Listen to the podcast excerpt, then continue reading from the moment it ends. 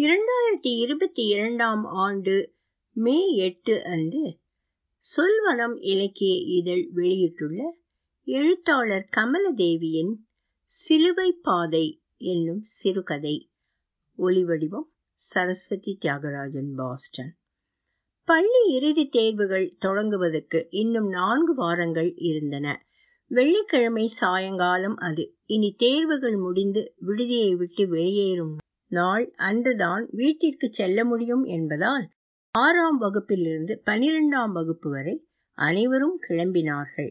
பதிவேட்டில் கையெழுத்திட நீண்ட வரிசை நின்றது. பத்தாம் வகுப்பு வரையான பிள்ளைகளுக்காக பெற்றோர்கள் காத்து நின்றார்கள். நிஜமாலுமே நீ ஊருக்கு போகலையா பிரியா? என்றபடி பிரியா பக்கத்தில் சாந்தி அமர்ந்தாள். விடுதியின் முன்பு இருந்த பெரிய வேப்பமரத்தின் அடியில் பழைய சிமெண்ட் மேடையில் இருவரும் அமர்ந்திருந்தனர். மேடையெங்கும் காய்ந்த வேப்பஞ்சருகுகள் மிக மில்லிய காற்றுக்கும் நகர்ந்து நகர்ந்து இடம் மாறிக்கொண்டே இருந்தன.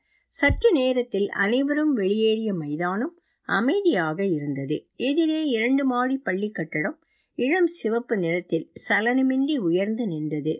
பிரியா சாந்தியின் பக்கம் திரும்பி அமர்ந்து பேசத் தொடங்கினாள். உனக்கு கஷ்டமா இருக்குன்னு சொன்னியே அதான் உன் கூட இருக்கலான்னு. ரெண்டு வருஷமா இங்கேயே தானே இருக்கேன். பரீட்சை முடிஞ்சு பின்னாடி நான் திருச்சி போர்டிங்குக்கு போகணும். இதான் இங்கே இருக்க போகிற லாஸ்ட் லீவ் டேஸ் உனக்கு மட்டுமா? ஸ்கூல் ஃபைனல் படிக்கிற எல்லாருக்குமே இதான் லாஸ்ட் திருச்சி போர்டிங்கும் இது மாதிரி தானே இருக்கும். அது வயசான சிஸ்டர்ஸ் மதர்ஸ் தங்குற போர்டிங் இனிமே அங்கே தான் படிக்கிறதுக்காக இங்கே அனுப்பினாங்க. காலேஜ் படிக்க வைக்க மாட்டாங்களா? அங்கேருந்து ஹோலி கிராஸ் காலேஜ் இல்லாட்டி பிஷப் காலேஜ் எங்கேயாச்சும் சேர்த்து விடுறதா மதர் சொல்லியிருக்காங்க. ஆனால் அந்த போர்டிங்கில் இருந்து தான் போகணுமா? உனக்கு அதுதான் வீடா சாந்தி? வயசான சிஸ்டர்ஸ் அங்கே இருக்கிற மற்றவங்க தான் என்னை வளர்த்தாங்க. நான் சின்ன பிள்ளையா இருந்தப்ப என் கூட இருந்த சிஸ்டர்ஸ் யாரும் இப்போ இல்லை. நான் இங்கே வந்த பிறகு மூணு பேர் ஆண்டவர்கிட்ட போயிட்டாங்க. இங்கே வந்த பிறகு திரும்ப அங்கே போகவே இல்லையா? இல்லை அப்படியெல்லாம் நினச்சதும் நீங்கள் வீட்டுக்கு போகிற மாதிரியெல்லாம் போக முடியாது. படித்து முடித்த பின்னாடி இங்கே இருக்கிற மதர் கையெழுத்து போட்டு என்னை அனுப்பணும். திருச்சியில் அத்தனை ஸ்கூல் இருக்கிறப்ப இங்கே எப்படி அனுப்பினாங்க? என்னை நர்சிங் படிக்க வைக்கலான்னு நிறைய சிஸ்டருக்கு ஆசை. டென்த்தில் மார்க் கம்மியாயிடுச்சா சயின்ஸ் குரூப் கிடைக்கல. அதான் முசிறி ஸ்கூலில் இடம் இருக்கும்னு மதர் இங்கே கூட்டிகிட்டு வந்துட்டாங்க. அந்த போர்டிங் தான் உனக்கு பிடிக்குமா? இங்கே இருக்கிறது தான் பிடிச்சிருக்கு.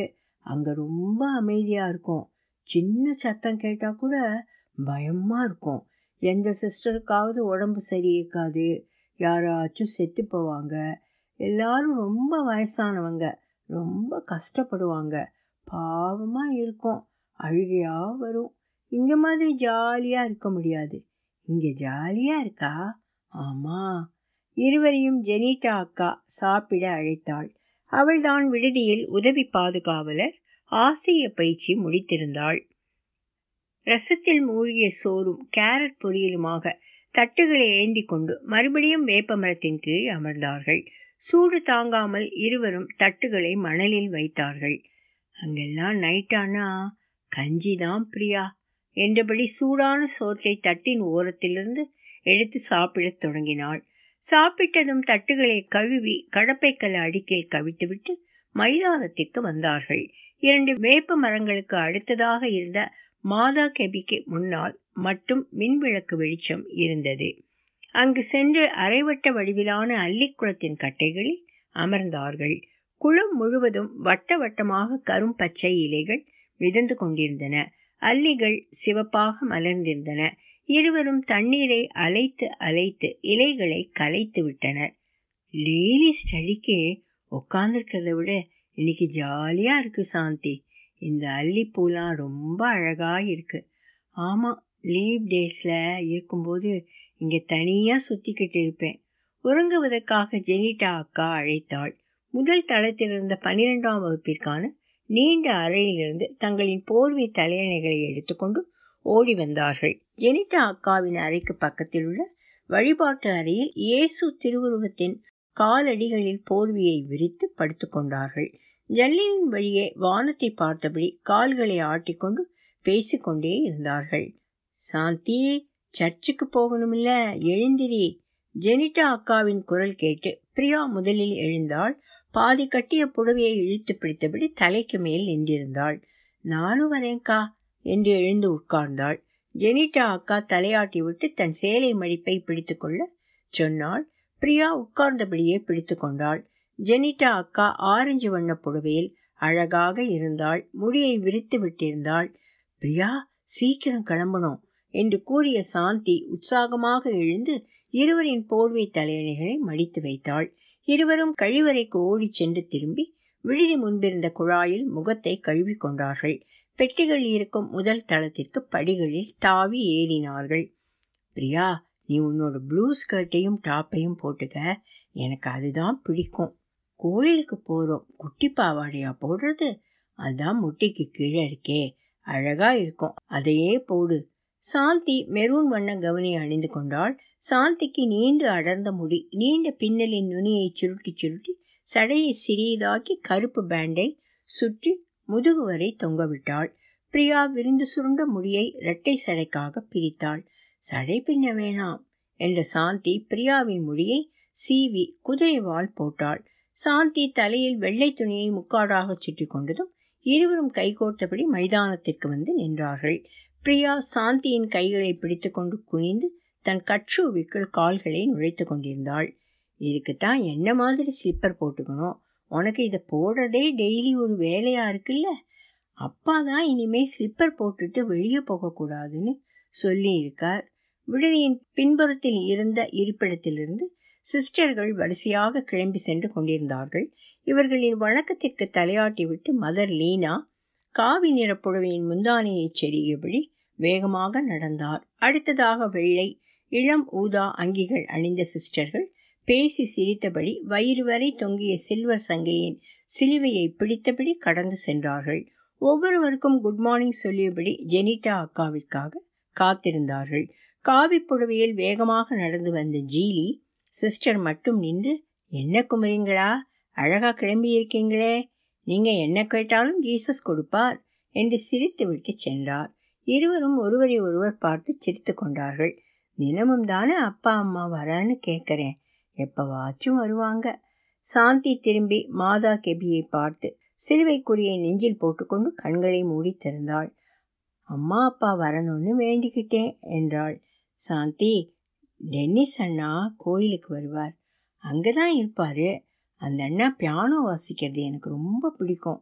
மூவரும் முசிறியின் சாலையில் வேகமாக நடந்தார்கள். காவல் நிலையத்தை கடந்து சென்று கொண்டிருந்த சிஸ்டர்களின் வரிசையுடன் இணைந்து கொண்டார்கள். அதிகாலையின் சில்லிப்பில் பிரியா கைகளை கட்டிக்கொண்டாள் நாட்சந்திப்பை கடக்கும்போது பிரியா இடதுபுறமாக எட்டி பார்த்து நின்றாள். காவிரி மணலாக விரிந்திருந்தது. அடுத்ததாக நீண்ட சுவர்களுக்குள் அரசு அலுவலங்கள் கொண்ட வரிசை. எதிர்ப்புறம் பழைய காலத்து காரை வீடுகள். ஏய் விஜய் படம் ஓடுது. டிவியில் ரெண்டு படம் பார்த்துருக்கேன். நீ தியேட்டரில் பாப்பியா? இல்லை சிடி பிளேயரில் தான் பார்த்துருக்கேன். எங்கள் அப்பா சிவாஜி கமல் படத்துக்கு தான் கூட்டிகிட்டு போவார். ஜுராசிக் பார்க் மாதிரி படத்துக்கும். தேவாலயத்தில் நுழையும் போதே பியானோவின் முனகல் கேட்டது. ஹை என்றபடி பிரியா படிகளில் குதித்து ஏறினாள். சாந்தி அவளை தொடர்ந்து ஓடி ஏறினாள். ஜூலி சிஸ்டர் சிரித்தபடி மேல் படியில் திரும்பி நின்று ஜாக்குலின் சிஸ்டரிடம் பாருங்க ஜாக்குலின் நேற்றிலிருந்து பார்த்துக்கிட்டே இருக்கேன். ரெண்டு சிட்டுக்குருவிங்க மாதிரி சேர்ந்தே தெரியுதுங்க. சிரிச்சுக்கிட்டே இருக்குங்க. ஸ்கூல் நாளில் பார்த்தா உம்முன்னு இருக்குங்க என்றபடி உள்ளே சென்றார் இருவரும் பியானோ பக்கத்தில் சென்று அமர்ந்து கொண்டார்கள். ஏன் கீழே உட்காருங்க பெஞ்சுக்கு வாங்க என்று ஜெனிட்டா அக்கா அழைத்தாள். விழிஜன்னே அவங்களுக்கு பிடிச்ச இடத்துல உட்காரட்டும் என்று ஜூலி சிஸ்டர் எழுந்து வந்து டென்னிஸிடம் பேசினார். டென்னிஸ் குனிந்து உன் பேர் என்ன? மறந்துட்டேன். உன் பேர் என்ன? மறந்துட்டேன் என்ன பிரியாண்ணா உனக்கு பிடிச்ச பாட்டு ஒன்று சொல்லு. அவள் சாந்தி பக்கம் திரும்பி சிரித்தாள். பூவில் மலரும் தேவனே. ஏ நல்ல பாட்டு சாந்தி. இந்த பாட்டு பாடுறியா? சரிண்ணே. அருள் நிறந்த மரியே வாழ்க. பெண்களுக்கு ஆசீர்வதிக்கப்பட்டவள் நீயே என்று ஜெபம் முடிய போகும் தருணத்தில் பிரியா இயேசுவிடமிருந்து பியானோ பக்கமாக திரும்பிக் கொண்டாள். வழிபாடுகள் முடிந்து பாடல் நேரம் தொடங்கி இரண்டு பாடல்கள் முடிந்த பின் இறுதியாக சாந்தி எழுந்து சென்று ஒலி வாங்கி முன் நின்று பாடினாள். Tennis குனிந்தபடி piano வாசித்தான். பூவில் மலரும் தேவனே காற்றில் பரவும் உன் நேசமே கல்லை பூவாக்கும் தேவனே உன் கரத்தில் என்னை ஏந்துமே. பூவாய் மலராய் ஆன தேவனே உன் கரம் பூவாய் மாறுமே. சாந்தி கண்களை மூடிக்கொண்டு பாடினாள். பிரியா டென்னிஸின் கைகளையே பார்த்து கொண்டிருந்தாள். ஒவ்வொருவராக வெளியேறிக் கொண்டிருந்தார்கள். ஜெனிட்டா அக்கா பாதிரியாரை பார்க்க சென்றிருந்தாள். கூட்டத்திலிருந்து ஒரு பெரியவர் மெதுவாக நடந்து வந்து டென்னிஸ் இந்த பையில் இருக்கிற சட்டை பேண்ட்டில் உனக்கு ஒத்து வர சைஸில் எடுத்துக்க மிச்சத்தை நாளைக்கு கொடு என்று கொடுத்தார் அவன் குனிந்தபடி வாங்கி கொண்டு தேங்க்ஸ் அங்கிள் என்றான். அவர் அங்கிருந்து சென்றபின் அண்ணா எங்கள் வீட்லேயும் இப்படித்தான். அந்த மாமா பெரியம்மா வீட்டில் பிள்ளைகளுக்கு பத்தாத சட்டையெல்லாம் மாற்றி மாற்றி போட்டுப்போம் என்றாள். அவள் பேசுவது வரை அமைதியாக நின்ற ஜூலி சிஸ்டர் பிரியாவின் தலையில் கை வைத்து சிரித்தார். பிரியா நீ எந்த ஸ்டாண்டர்ட் படிக்கிற? ப்ளஸ் டூனா நான் தான் இவளோட class teacher. Pure science group. Pure science ரொம்ப கஷ்டம் சிஸ்டர். அதுக்கு மேத்ஸ் குரூப்பே ஓகே தான். சிஸ்டர் சிரித்தபடி அவன் தலையை நீவி விட்டார். நீ பியானோ வாசிக்கிறியா பிரியா? எனக்கு வாசிக்க தெரியாதுண்ணா. இங்கே வந்து உக்காரு. என்று சற்று உயரமான மரப்பீடத்திலிருந்து நகர்ந்து நின்றான். டென்னிஸ் ஃபைனல் இயர் எக்ஸாம்ஸ் முடிஞ்சிச்சுல்ல. அடுத்ததா நீ எங்கே போகணும்? சென்னைக்கு சிஸ்டர் எப்போ கிளம்புற? டிசி மார்க் சீட் வாங்கின பிறகு போகலான்னு ஃபாதர் சொன்னார். ஜீன் லாஸ்டில் கிளம்பிடுவேன் சிஸ்டர் இனிமேல் நீ முசிறி வரைக்கும் வரத்துக்கான வேலை இல்லை தானே? டென்னிஸின் முகம் கூம்பியது. எவ்வளோ பெரிய சர்ச்சா இருந்தாலும் நீ தயக்கமில்லாம பியானோ வாசிக்க முன்னால போகணும். நீ கை வச்சா பியானோல கர்த்தர் எழுந்து வருவாரு. உங்க பிளஸ்ஸிங் சிஸ்டர் எங்கிட்ட வரமாட்டாரா சிஸ்டர் உன்னோட பேச்சில் கர்த்தர் இருக்காரு பிரியா. சிஸ்டர் உங்களோட சிரிப்பில் இருக்காரு. சிஸ்டர் நிமிர்ந்தபடி சிரித்து நிமிர்ந்தபடி கர்த்தரை பார்த்து சிலுவையிட்டு கொண்டு கைகளில் இருந்த ஜபமாலையில் உள்ள சிலுவையை முத்தமிட்டார். உன்னை ரொம்ப மிஸ் பண்ணுவோம் டென்னிஸ். நானும் காவிரியில் குளிக்கிறத மிஸ் பண்ணுவேன். இந்த பியானோ ரொம்ப பிடிக்கும் சிஸ்டர் என்று டென்னிஸ் கண்களை துடைத்து கொண்டான். யாரு நம்ம கைவிட்டாலும் கர்த்தர் நம்ம கூடவே இருக்கார். சின்ன பிள்ளைங்கன்னா அவருக்கு ரொம்ப பிடிக்கும் அழக்கூடாது என்று சிஸ்டர் மூவரின் தலையிலும் கை வைத்து விட்டு சென்றார் டென்னிஸ் மரப்பீடத்தில் பிரியாவை அமர வைத்து ஒவ்வொரு விரலாக வைத்து அழுத்தி காட்டினான். அவளின் விரல்கள் தத்தி தத்தி தடுமாறின. பின்னால் நின்று குனிந்து அவள் இடது கையை ஒரு கட்டையில் வைத்து பிடித்தபடி வலது கையால் பியானோ கட்டைகளை தானே மாற்றி மாற்றி தொட்டான். பூவில் மலரும் தேவனே என்று பிரியாவின் வாய் மெதுவாக இசையோடு முணுமுணுத்தது. அவளின் பயிற்சியில்லாத பிசுரடிக்கும் குரல் அந்த தேவாலயத்தின் பெரிய தூண்களை மேல் வளைவுகளை தொட்டு சென்றது. பாட்டு முடிந்ததும் சாந்தியும் டெனிஸும் கைத்தட்டினார்கள். தேங்க்ஸ்னா என்று சொல்லிவிட்டு ஜெனிட்டா அக்காவிடம் சென்றார்கள். விடுதிக்கு வரும்போது மணி ஏழாகி இருந்தது. குளிக்கும் வாளியை எடுத்துக்கொண்டு அகன்று விரிந்த மைதானத்தின் எல்லைக்கு கிளம்பினார்கள். புளிய மரங்கள் புங்கை மரங்கள் என்று ஒவ்வொரு மரமாக தொட்டு பந்தயம் வைத்தபடி ஓடினார்கள். நீண்ட பெரிய தொட்டியை சுற்றி துவைக்கும் கற்களும் சுற்று சுவரும் உள்ள இடம். இருவரும் பெட்டி கோட்டுடன் துணிகளை துவைத்து வைத்துவிட்டு தொட்டிக்குள் இறங்கினார்கள். அக்கா பார்த்தா திட்டுவாங்க. நாளைக்கு சண்டே தானே தொட்டி கிளீன் பண்ணுவாங்க. என்றபடி சாந்தி தண்ணீருக்குள் மூழ்கி எழுந்தாள். அவர்களின் தலைக்கு மேல் வானம் வெள்ளையாய் விரிந்திருந்தது. டென்னிஸ் அண்ணாவும் என்ன மாதிரிதான் பிரியா? அந்த அங்கிள் சர்ச்சில் இருக்கிற பிள்ளைகளுக்கு உதவி செய்கிறாரு. என்னோட மெரூன் கவுன் கூட அவர் கொடுத்தது தான் அவரோட அங்கிள்னு நினச்சேன். உங்கள் அம்மா அப்பா எங்க?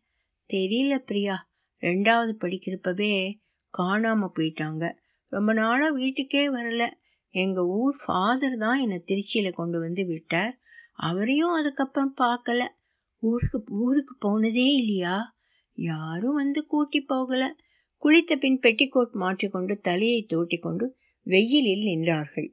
அந்த பக்கமாக பூ பறிப்பதற்காக வந்த ஜூலி சிஸ்டர் குமரிங்களா துண்டால முடிய நல்லா துவட்டி காய வைக்கணும்.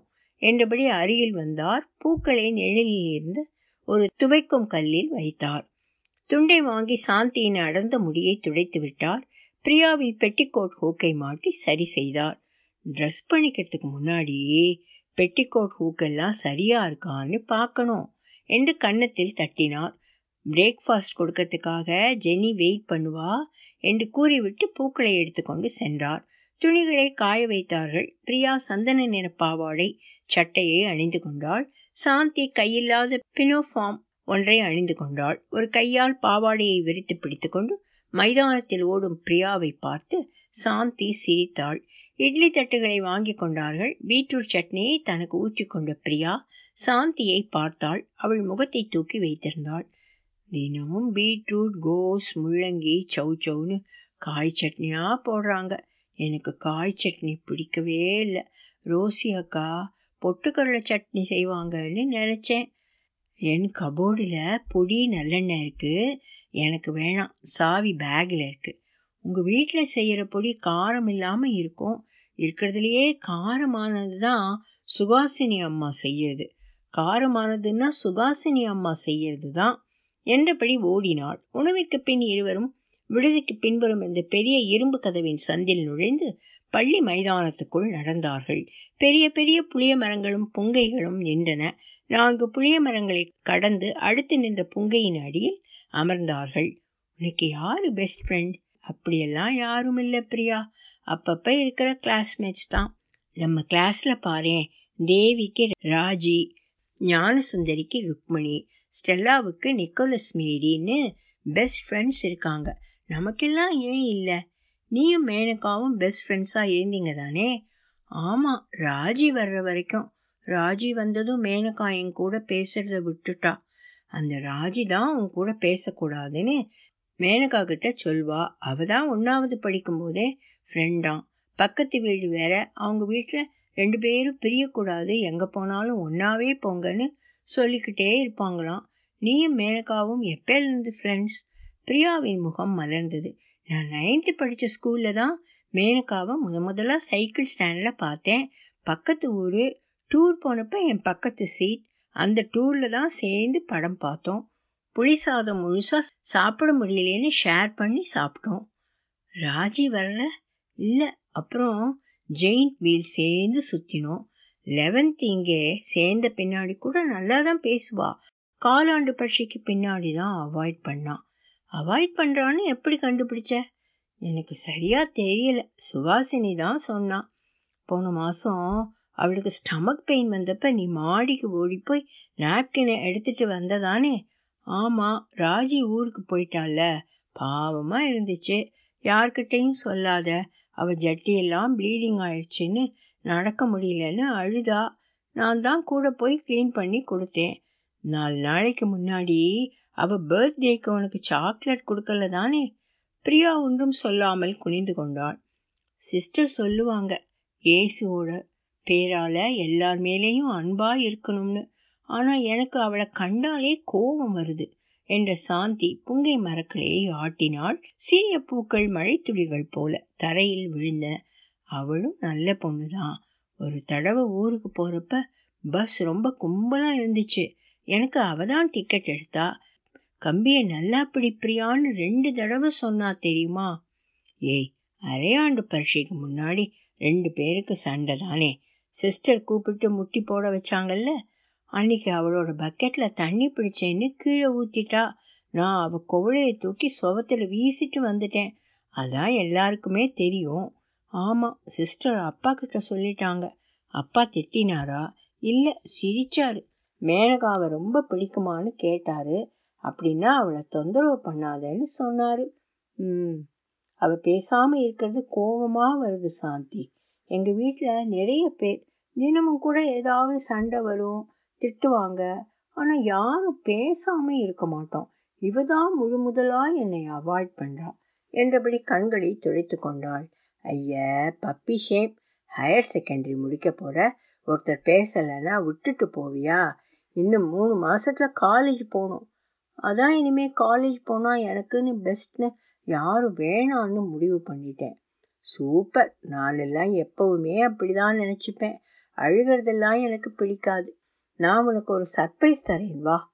விடுதிக்கு நடந்தார்கள். மைதானம் முழுவதும் வெயில் நிரம்பி இருந்தது. சாந்தி பிரியாவின் ஆட்டோகிராஃப் நோட்டை எடுத்து வந்தாள். வழிபாட்டு அறையில் காலையில் மடித்து வைத்திருந்த போர்வைகளை விரித்து படுத்து கொண்டார்கள். நான் உனக்கு ஆட்டோகிராஃப் எழுதுறேன். பரீட்சையெல்லாம் முடிஞ்சு வீட்டுக்கு போய் தான் படிக்கணும். ப்ராமிஸா ப்ராமிஸ் அவள் அமர்ந்து எழுதத் தொடங்கினாள்.